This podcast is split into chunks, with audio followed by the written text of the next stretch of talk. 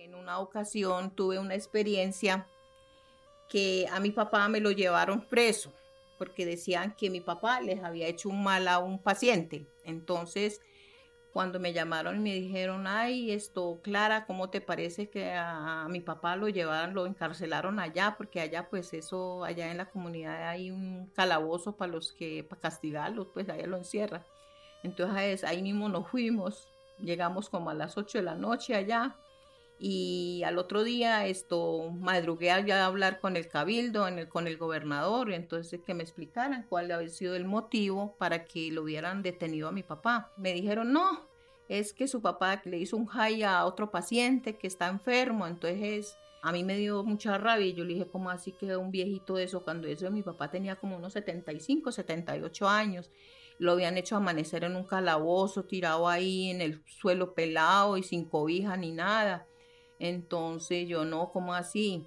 Eso es falta de respeto a los mayores. ¿Cómo así que van a una grosería de esas? Les dije yo a ellos. Entonces me dijo, ay, pero ¿cómo así que es que esas son las reglas? Yo le dije, pues sí, yo estoy de acuerdo, sí. Vea, vamos a hacer una cosa. Yo respeto mucho a los otros um, también, porque ellos como personas mayores, todos merecemos respeto. Y las reglas empiezan por usted como cabildo. ¿Por qué? Porque si usted, si usted tiene que ser consciente y que sea verdaderamente, si fue él que le hizo ese daño o los espíritus de él, usted qué tiene que hacer? Hablar con la familia. No porque usted juzgue a una persona porque usted lo quiere, no señor. Entonces yo hablé con la señora que había dicho que había sido mi papá, entonces ahí mismo yo le dije, vamos a hablar las cosas. Porque si nosotros nos vamos a poner a discutir por las cosas de los espíritus, no vamos a sacar nada. Ah, que fue su papá. Yo le dije, vea, vamos a hacer una cosa. Busque un jaibaná que trabaje. Si es mi papá, corre los gastos del bolsillo mío. Y si son mentiras, si el jaibaná dice que son mentiras, entonces lo paga usted. Así son las cosas. Y así debe ser las cosas.